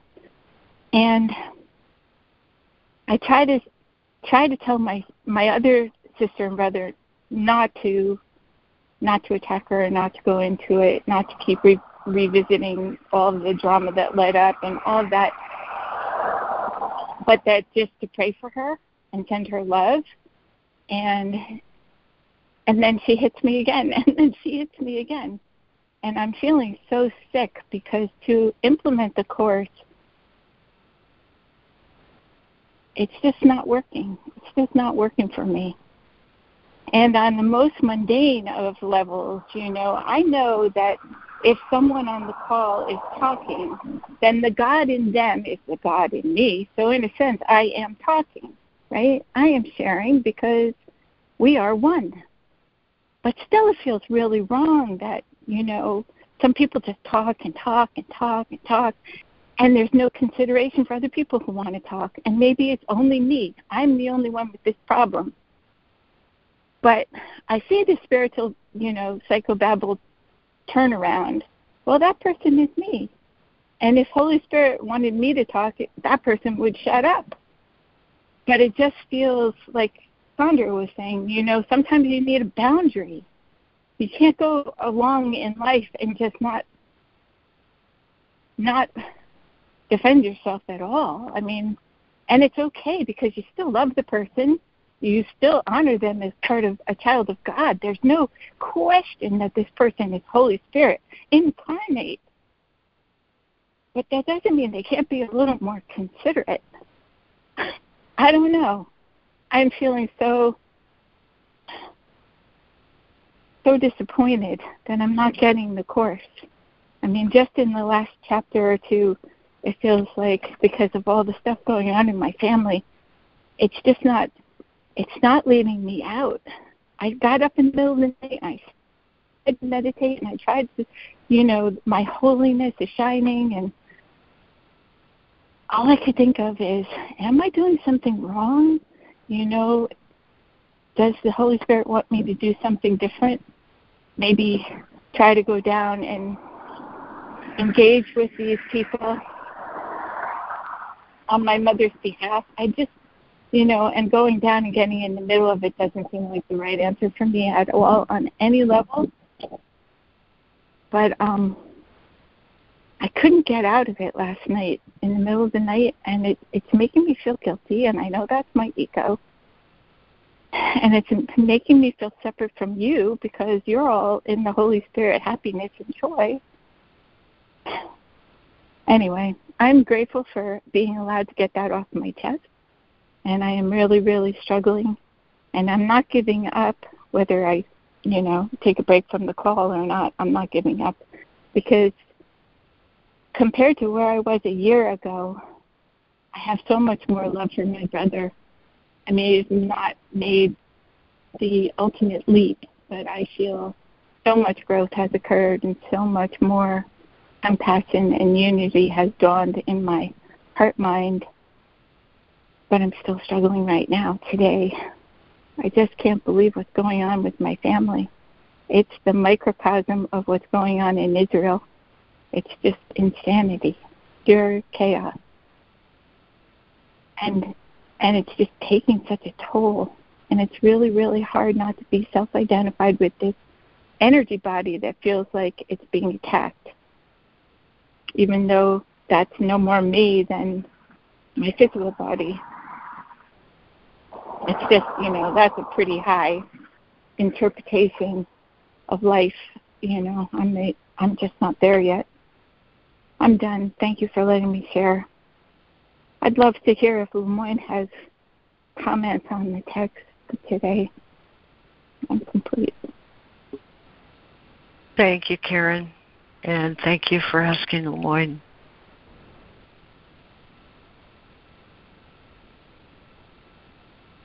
Thank you, Karen. When we switched to the after call, I had um, a brilliant thought for you and a couple of things that going on in my life that have to do with you and what you're going through, and maybe it would be helpful if you stay on. But I don't want to share anything without your permission. I want to wait until the after call. So um, I hear you. Thank you, I hear Mindy. you, That's sister. very loving of you. But I'm um, Yeah. I'm gonna Okay. have to go. I'm gonna have to go. Thank you. Okay. Lemoyne, come ahead.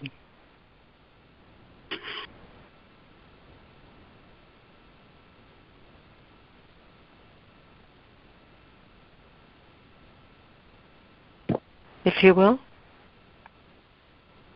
Well,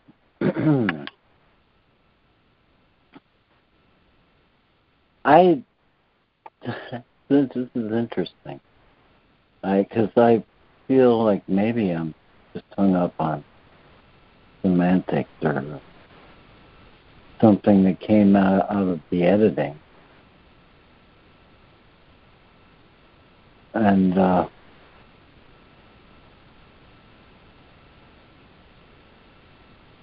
But in, it, it comes from what you brought up, Laurie, 16.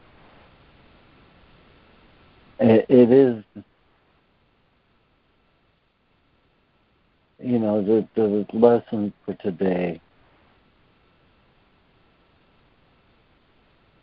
has as a central point this thing that we need do nothing. That, you know, the separation created and seems reinforced by all the doings in the world. And uh,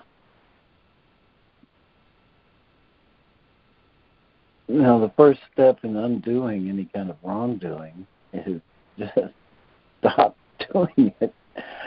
Right? So um and uh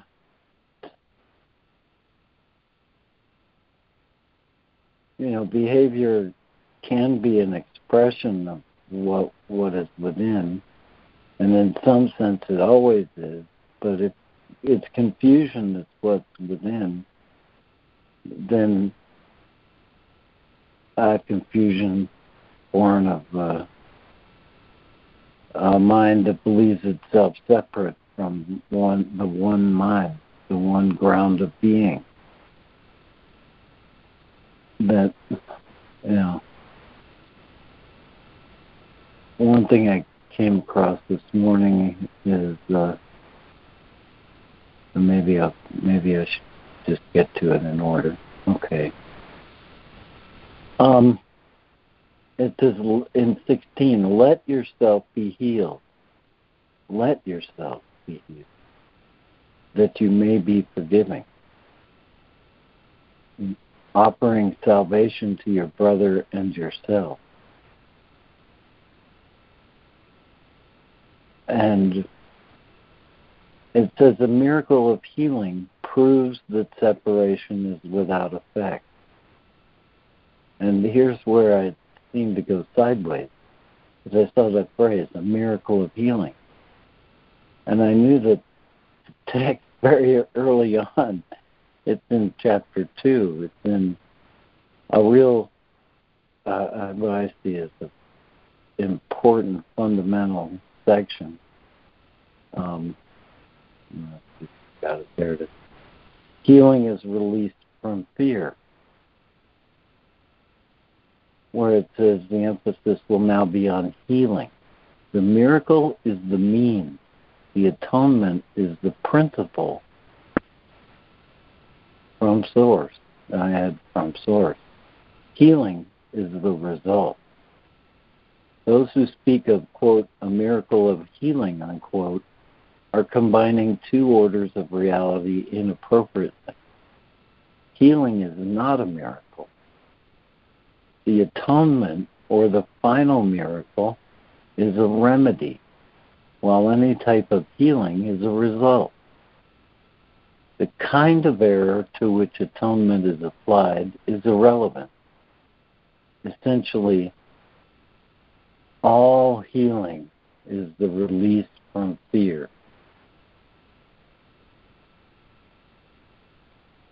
So to undertake healing, you cannot be fearful yourself.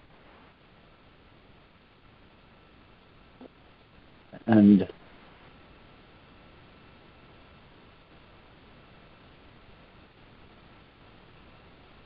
he goes to speak about level confusion. And he says, We have constantly referred to miracles as the means of correcting level confusion, and all mistakes must be corrected at the level on which they occur. Only the mind is capable of error.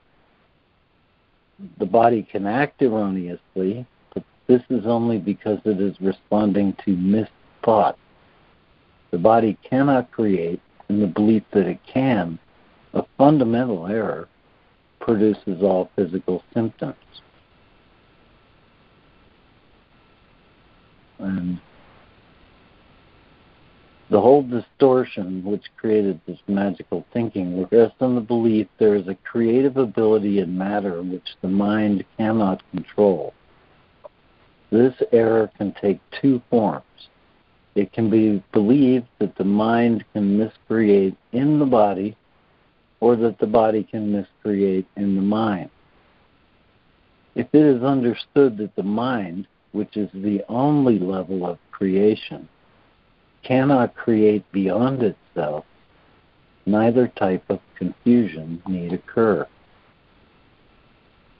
The reason only the mind can create is more obvious than may be immediately apparent. The soul has been created. The body is a learning device for the mind. Learning devices are not lessons in themselves. Their purpose is merely to facilitate the thinking of the learner. The most that a faulty use of a learning device can do is to fail to facilitate learning. That's like the worst that it gets. It's not learning. The most that a faulty use of a learning device can do is to fail to facilitate learning. It has no power in itself to introduce actual learning errors. And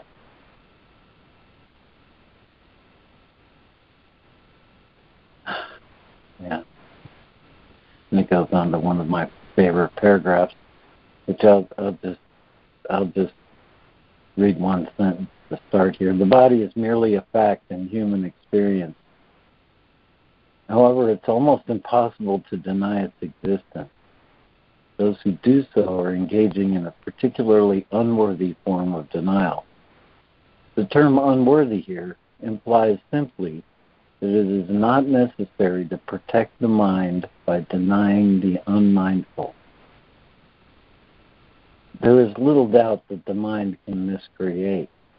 If one denies the unfortunate aspect of, its, of the mind's power, one is also denying the power itself. And uh, that that denies the power to, you know, um, accept our function and perform the one task, which is to accept, again, to let ourselves be healed, to accept the atonement for ourselves. and I think that is the this is, you know, where why it comes to this section, which is that the proper place for correction is not as not as the source for judgment, but is only within to uh,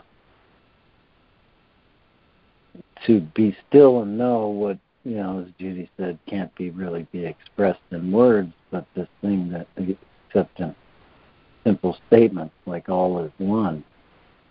And and they don't seem to make sense in language the way the world uses it. But that that truth is known only in stillness and it it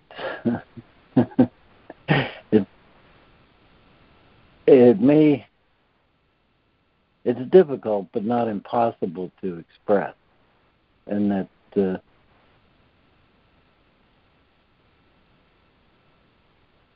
is moved towards the move towards the peace in any situation must begin with uh, an acceptance of the atonement, with the allowance of peace, with letting ourselves be healed. As, as long as the focus is on the conflict and the split mind, and we end up doing things like referring to ourselves in the third person, talking about ourselves, which is just more evidence of the split, and it doesn't, it's not convincing uh, of anything except of what the basic issue is that we have to let ourselves be healed. I, I'm going to stop here with a quoting of a Yes lyric here. We don't even need to try. We are one.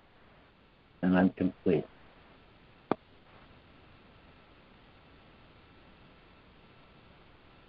Thank you, Lemoyne. Thanks, I don't Lemoyne. need to try. That was beautiful. I loved what it you pointed was. Thank you, Lemoyne, and thank you for going through the text. Thank you for drawing out the text. Thank you. Thank you, Lemoyne, for um, you know helping me with having clarity in and around the idea of the body just being a projection of the mind, and the difference in the levels between us thinking it's physical and, and but it's really actually just in the mind, and that we've given it, invested it with this this this sense of reality that um, so much so that we've we've we've created the levels for ourselves in our own minds. That I think um, the course speaks to that that there are no levels um, and no no differences or distinctions, but we think there is. That we're we're purely mind and, and purely spirit is the truth of who we are, and this is no, it, it's simply a projection of an experience in the mind. Is is a hard thing. What has been a hard thing for me to fathom and contemplate and consider how that how that actually works in the experience of myself in the world and my experience of myself as a, a soul united in its state of grace and um I love the way you said that, Laurie, taking an atonement bath.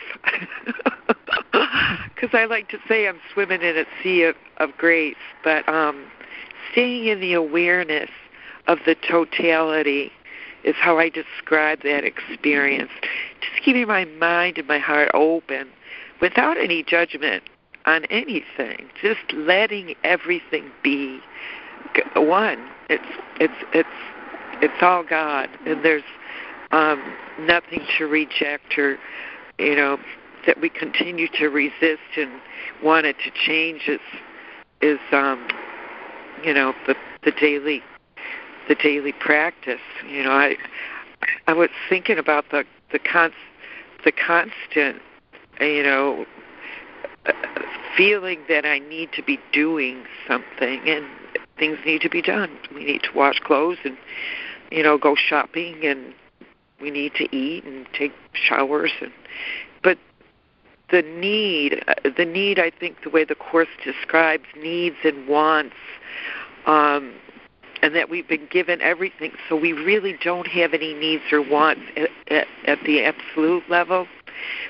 This came to me in contemplation this morning that you know the where does the ego start butting in and saying this needs to be different and where is this the source of the discontent in me coming from when I become restless and needy and wanting things to be different versus just being happy, joyous, and content. Content being peaceful. So, you know, I got I got the heebie jeebies going on a lot lately and I'm just trying to look at it and um this looking at the body is is not in at all, but just to see it as what it is. It's just a projection um, of my own mind. I'm the one doing it. fun. Very fun. Thank you, Lemoyne.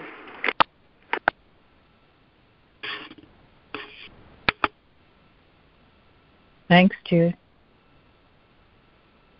You know, one thing you said about that, I'll be brief, is it's a poor form, it's not a helpful form to deny the body.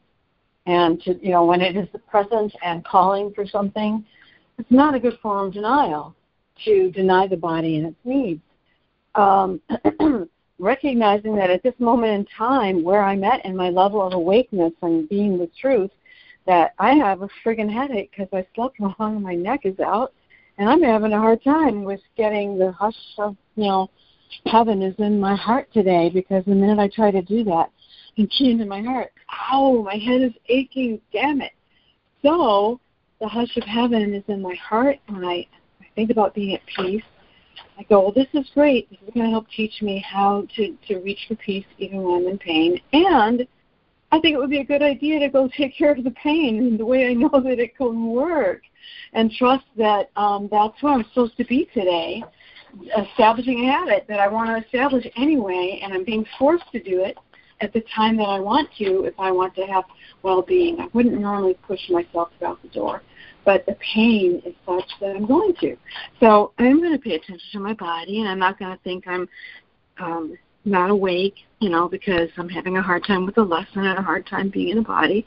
And so the denial of the body is a particularly challenging thing. I know sometimes I think I'm not spiritual if I'm having um, pain either in my body or pain in my emotional self. And for me to think that I shouldn't set boundaries on things, um, you know, I have to go into action on things that are bothering me. I, I can't just sit up in, in the yoga position and deny that I've got an urgent matter to keep my electricity on. I got to take action. And if something or someone is bothering me, I need to set a boundary. Period. It's not unspiritual for me to protect myself from somebody's ego. Um, and they're only they're hurting themselves too. I, when I take care of me as an individual, I help them. Um, just briefly, I have a girlfriend struggling with money. Her boyfriend, true to form, stopped giving her money, and her electrical was about to be turned off, and she works for me. And a couple times I brought her work, even though I didn't really need it or want it at that time, so she could earn money for her urgent matters. But God bless her. She's a mirror of me with all of these messes. And I said, No, I'm tired. I'm here with my kitty. I just need to relax right now. I'm so sorry. And you know what? Because I stood up for myself. She had someone who owed her money and wouldn't pay her she was able to remember that there's state aid, and not only did she not have to work for four hours to get the rest of the money and pay the rest of the money out of her pocket, but when there was no other option for someone to save her, she remembered, oh, I can get state aid.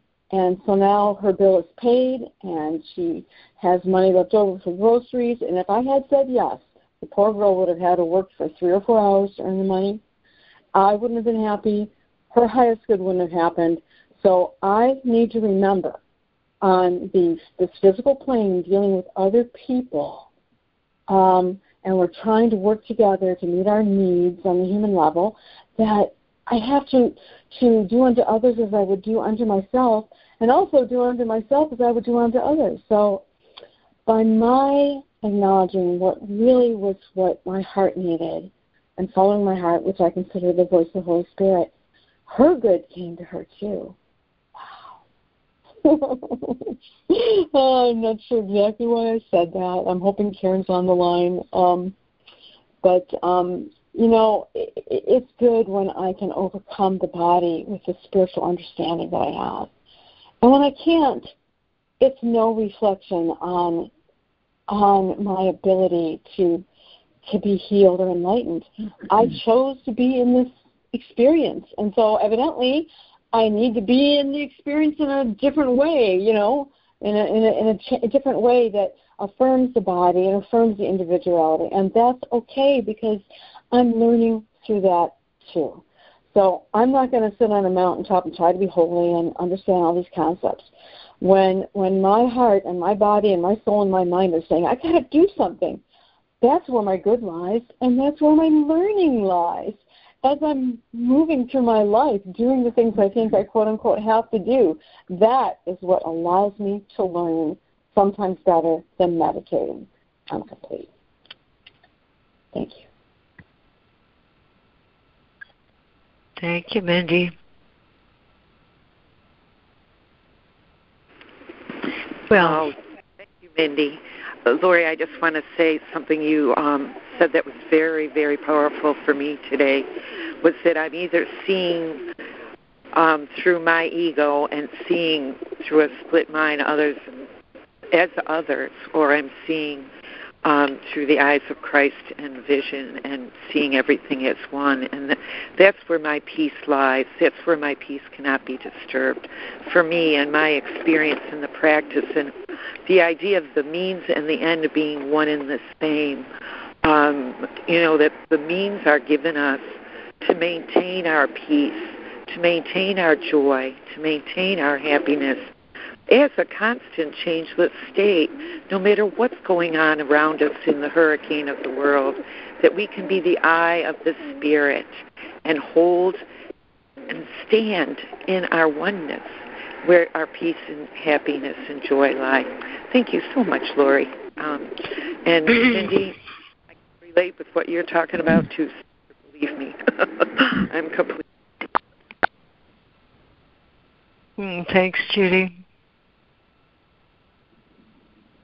Um, well, I've heard so many beautiful things this morning about the hush of heaven holds my heart today. And uh, I'm reminded, I'm reminded in every effort that I think I'm making that trust would solve all problems now. Uh, that the more trust I bring to a situation, uh, the more I create the expectation for something beautiful to happen, something wonderful. And um, and and this whole affair, as you say, Mindy, uh, I'm here because I chose it, and for some reason, um, everything here is offering me everything I need in order that my soul might make itself manifest. And so, in light of that, uh, infinite patience brings immediate effect. There's no amount of beating myself up that's going to solve any problem or beating anyone else up. But trust, trust solves all problems. And that's why the lesson, the hush of heaven, holds my heart today is so precious. And so to end the recording, I was directed to this little thought from Mooji. You, as ego, cannot really care for yourself. A power has already announced itself I am here. Inside, trust. A change has come over you and you can no longer be the old self. Don't make any conclusions at all. Just be aware of this silent inner presence and completely surrender in it. You need not be concerned anymore about what shape life takes. Leave it all to the power and presence of God. Hush of heaven holds my heart today. Amen. And golly, Roger, uh, you guys sure fill it out. And I'm so grateful. So thank you, everyone. I'll end the recording, but um, as usual, we stay on and